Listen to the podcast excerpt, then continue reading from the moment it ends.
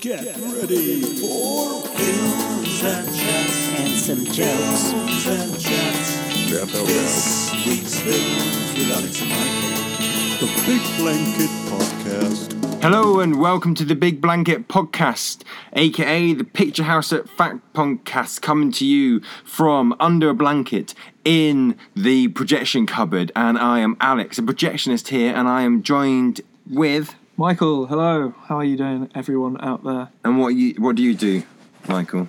Oh, sorry, I thought you were asking the audience. Uh, I, I, I- I tend to do the marketing around here.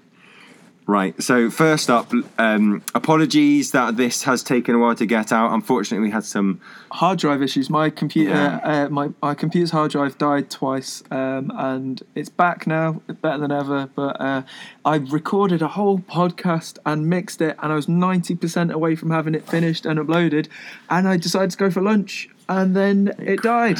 and it was a proper techie one as well, wasn't it? It was a really, it was a, it was a four-hour uh, job. So that's lost forever. See ya, forget about it. Um, this is going to be a short mini episode. It's a late night one. We're we're on a close and we don't have uh, long left, but it is International Women's Day, and to celebrate that, we have the promised. Anna Biller interview where she's going to talk about her fantastic new film, The Love Witch, and about women's uh, the perception of women's sexuality within films as well. Yeah, it's um it's a real hark back to uh, the sixties and seventies kind of erotic films, and um, it's it looks absolutely gorgeous, but it's got a whole new viewpoint. Instead of the male gaze, you're getting uh, a female director giving you this, and it is very witty, very brilliant. Uh, and next week we've got a really special interview. So subscribe, and that will pop into your podcast inbox. Yeah, are we going to reveal that at the end? We will reveal that at the end. But let's talk about um, a film that we've both seen this week, which is Logan. Yes, so the new Wolverine film, uh, starring Hugh Jackman for the final time with Patrick Stewart. Um, and this film is a total break away from anything we've seen in an X Men film before. Um, so, in the film, you rather than a hundred different mutants making the script all convoluted and terrible, you are given Logan, Wolverine, Professor Xavier, and a new young uh, mutant who's uh, come out of the Weapon X program. This is a proper character study on on uh, Logan, and it's and it's a real exploration of this of this really interesting and massively popular um, comic book character, which and I, and I think a lot of fans. Although Hugh Jackman has done a phenomenal job with him um, throughout the 17 years or so that he's been playing He's him, always been great. The films around him haven't.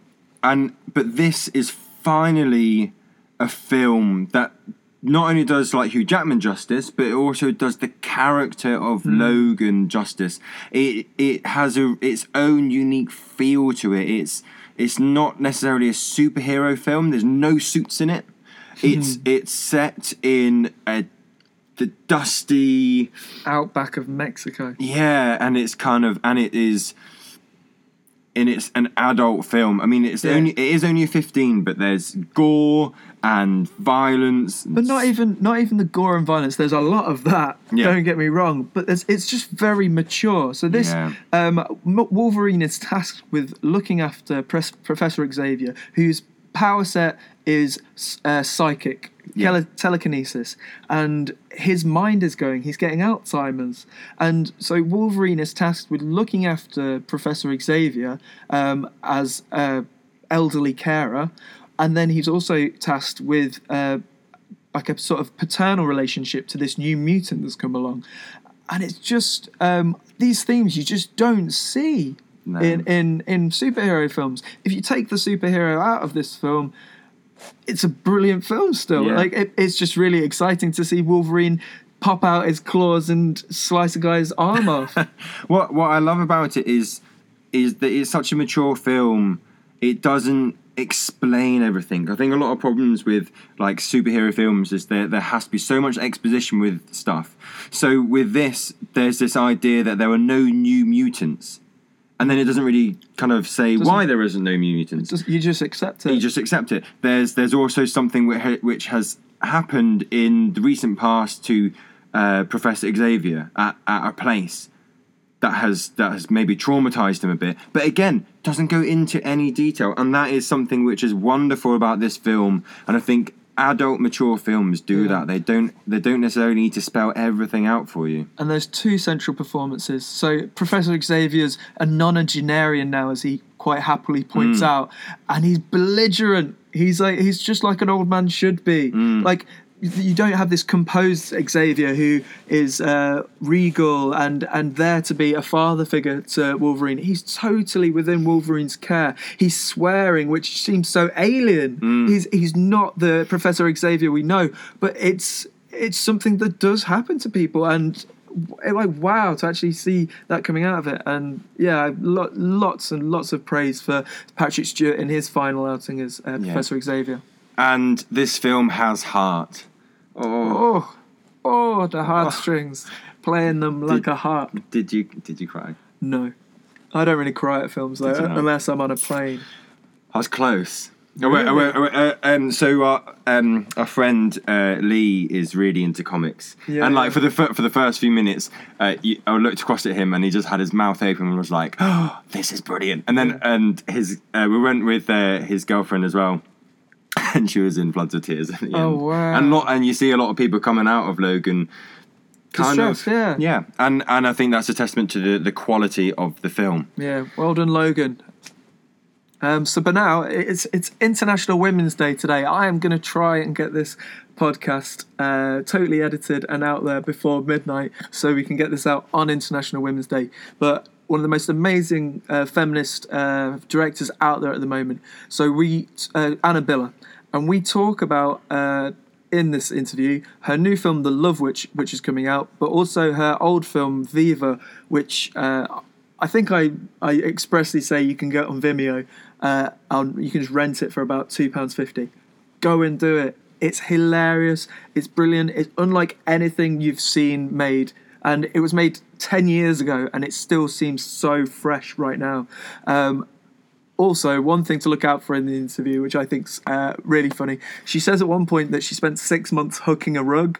I thought that just was like a metaphor for like spending a lot of time doing something. Like, but no, it, for the film, because it took ten years to make, she actually hooked a rug for six months.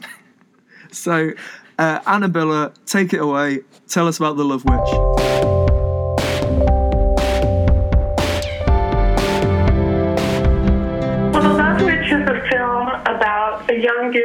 Beautiful who has a hard time finding true love. So she uses spells and potions and her own um, alluring ways to, to uh, attract men, and it doesn't turn out so well for the men.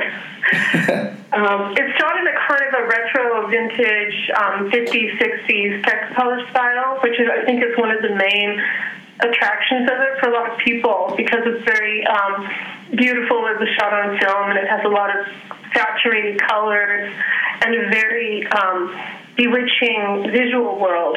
And um, when I think of making a movie, that's the first thing I think of is trying to make something that's as beautiful as those old movies.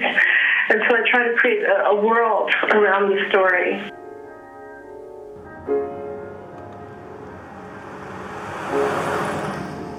After Jerry died, the cops wouldn't stop harassing me. They couldn't prove anything. They actually thought that I killed him. Anyways, San Francisco got to be a really bad trip after you left. And that's when I remembered you had that extra apartment. Oh yes, well I love the idea of creating bad women in films. I love all the noir films with all the really naughty femme fatales and the getting revenge and all of that.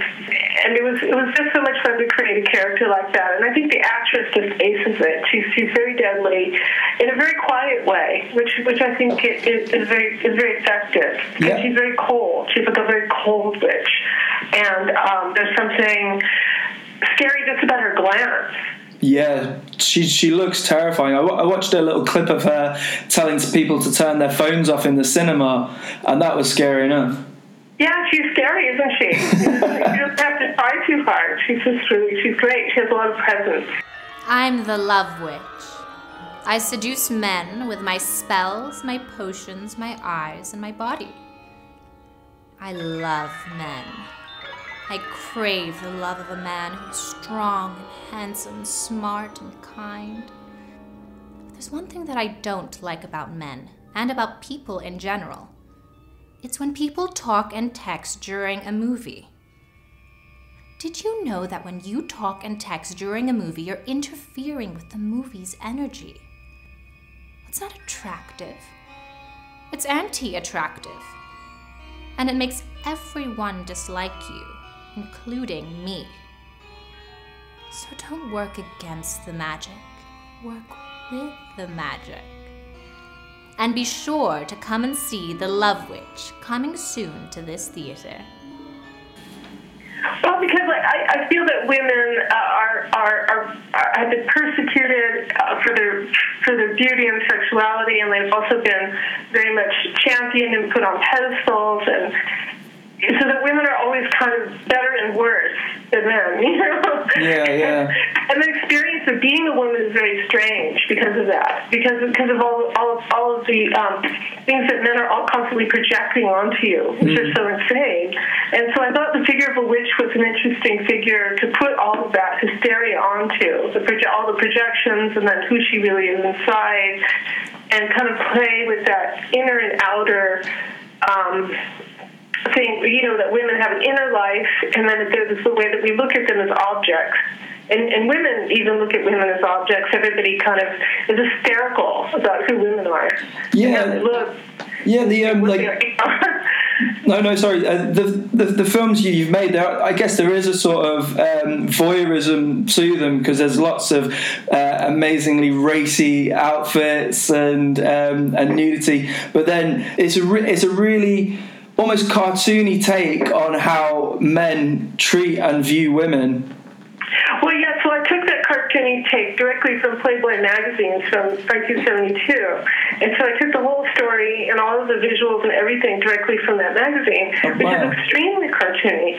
And it's it's kind of it's the way that the sexual revolution liked to portray women. It was a new way of looking at women. And I think we're, all, we're kind of almost still in that place mm. because there's a sense in which that whole sense of who women are is, is constructed socially. It isn't who women really are. It's just a, it's a kind of a game. And that was the, the most intense time, the early 70s, uh, the, part of the sexual revolution when, when there was there was so much um, strange culture being created around sexual women. There was a kind of an attempt to sexualize all women. Yeah, So no, it's kind of, movie's kind of about that, and it's also it's sort of about well, here's Playboy magazine from the other side. This is from the female point of view, what it's like to live in that world, which I don't think there was too much culture created around that in the early 70s. Like, what is the woman's point of view? And there were a few films. Um, there was like Diary of the Mad Housewives, and this movie called Variety, and there, there are a few films written by women, some of them directed by women, that were that were about. Um, being a woman, being in that time, living through that time, and how kind of difficult it was.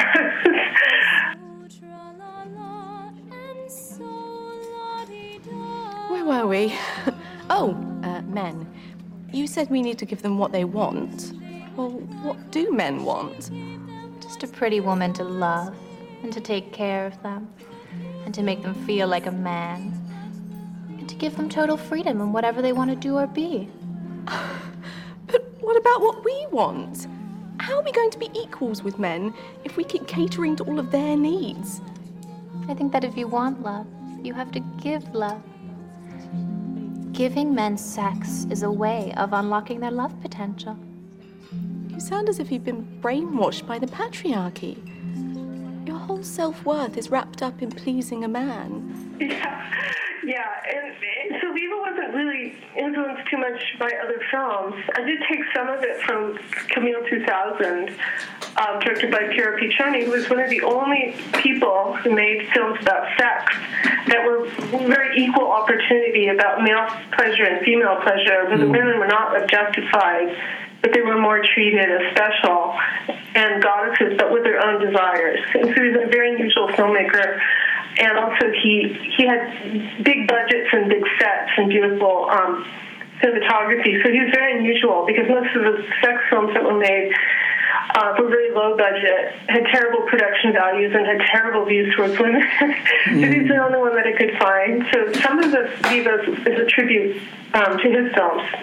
What, what was it like um, making uh, the Love Witch with a, a bigger budget? I, I feel like uh, you're the kind of director that can do something with very little. But what was it like actually having a, a bit of money behind you? Well, it was. It wasn't that much more money, to tell you the truth. All right, it looks it. It looks it. well, we got better locations. You know, we were able to pay for locations. That's a big part of it. If you can get, you know, locations are a big part of what your movie looks like. And I got a little bit more help um, with putting it together, so that we were able to do more. Um, we had one really expensive location for Viva. That was the castle. And I, and I just realized when I did that, that was so much more expensive to shoot that one scene. But I realized that it was visually worth it. Mm. So we, we put into the budget to get to get some really nice locations. Um, and there, it was a better crew. You know, there were just things that were better. So, do you think we'll get um, an, another film from you uh, with, within the within the decade, or do you think we'll be wait, waiting another decade for this one? Yeah, I'm never, I'm never doing it ever again. Spending years and years and years thinking that that was awful. I, I, I'm, I'm, I'm, good, I'm trying to write now in a simpler way, so that um, not so many very particular visuals have to happen. it, it, you can spend the money to get nice locations, but not so that they have to be so specifically dressed so they take take so long, or or maybe a little bit more of a budget to um, have more help Yeah. in the design so that it doesn't take so long. but I'm not going to be you know spending six months hooking a rug anymore. I, I think I'm, I'm I'm done with that.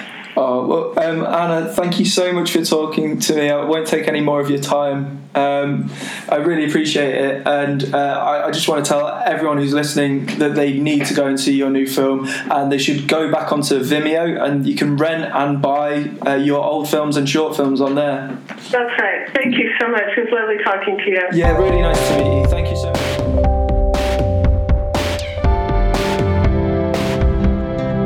Thank you, Anna Biller. That was fantastic, especially talking to her all the way from LA. Yeah. Wow. Thank you for that, Ella. Check her film out. You can see it on Tuesday afternoon for Discover Tuesday, which is always on at six o'clock, and on Thursday night, and you will not be disappointed. Now we have a, another film with a strong central female character, again with our special International Women's Day, and it is Elle, starring the Oscar nominated Isabelle Huppert. Yeah, beautifully pronounced, Thank Alex. Um, yes, so uh, Elle is directed by Paul Verhoeven and starring Isabelle Huppert, Oscar nominated. Wow, for her performance. Um, Paul Verhoeven uh, is known for doing RoboCop, uh, Total Recall, um, Starship Troopers. Very different direction in Very this film. So uh, this is set in Paris, star- as and the central lead, which is Michelle, the character, uh, is this strong uh, businesswoman who uh, runs a computer games company. Now, the, in the very initial start of the film, she uh, opens her, her doors one day to let her cat back in, and she's uh, raped by a masked gentleman. And so the rest of the film plays out in this kind of cat and mouse of her trying to find out who did this to her. Um, at the same time, she is also not the most um, sympathetic of characters. She's cheating on her on, with her friend's husband. She's uh, unpleasant to her ex-husband. She crashes her car into his, and um, she's not very supportive of her son's admittedly terrible wife. Really horrible. Um, and so it's a really conflicting film, but so engaging. You can't help but watch. And I don't know, Isabelle Huppert, it, I I'm almost gutted that Emma Stone won the Oscar for the film. When you see like a, a film that is just, I, know, just I mean, Is- Isabelle Huppert is like terrific. This this film kind of looks a bit like a feel for like a like a Michael Haneke film. definitely yeah. And so I mean, if you if you like Definitely um, influenced. Caché and funny games and, and like the Haneke thing and that kind of. It's it's more it's like um, mainstream art house French cinema. Yeah, yeah. and, no, it and is. with And- that kind of I've- thriller to it. I've got to say, don't be thinking um, that this film is a hard watch. There, at times, it it sounds strange to say, it does. That it's actually very humorous. This film, um, the the lead character Michelle is trying to hunt this person down, and she doesn't want to. She doesn't want to go to the police because of uh, something that's happened in her past with her family. Um, uh, but this is yeah, it's not a hard watch. Okay. It's just so engaging and brilliant. Definitely a hard one to talk about. so um, films to watch this week. Um, The Love Witch, Elle. Elle, Logan. Kong Skull Island, if you really want to. We can talk about that later. I, I, I am looking forward to it though. Yeah, it's, I it's want- currently playing now as a special preview. I haven't seen a creature feature for a long time. creature feature. on on that, let us um, s- sign off. Another big shout out to Alistair Savage, who do, does our fantastic intro and outro and the little jingles in between music. He's a good one. Yeah, he's got he's got uh, some music on his SoundCloud at the moment, like a whole album's worth, and it's great. Uh, go out and listen to it. Uh, thank you, Alec, Alistair, and Alex for talking with me today. Thank you, Michael, for talking with me. Goodbye. Bye. Bye. Been listening to Wasn't that fun? Well, I liked it. Week's Films with Alex and Michael.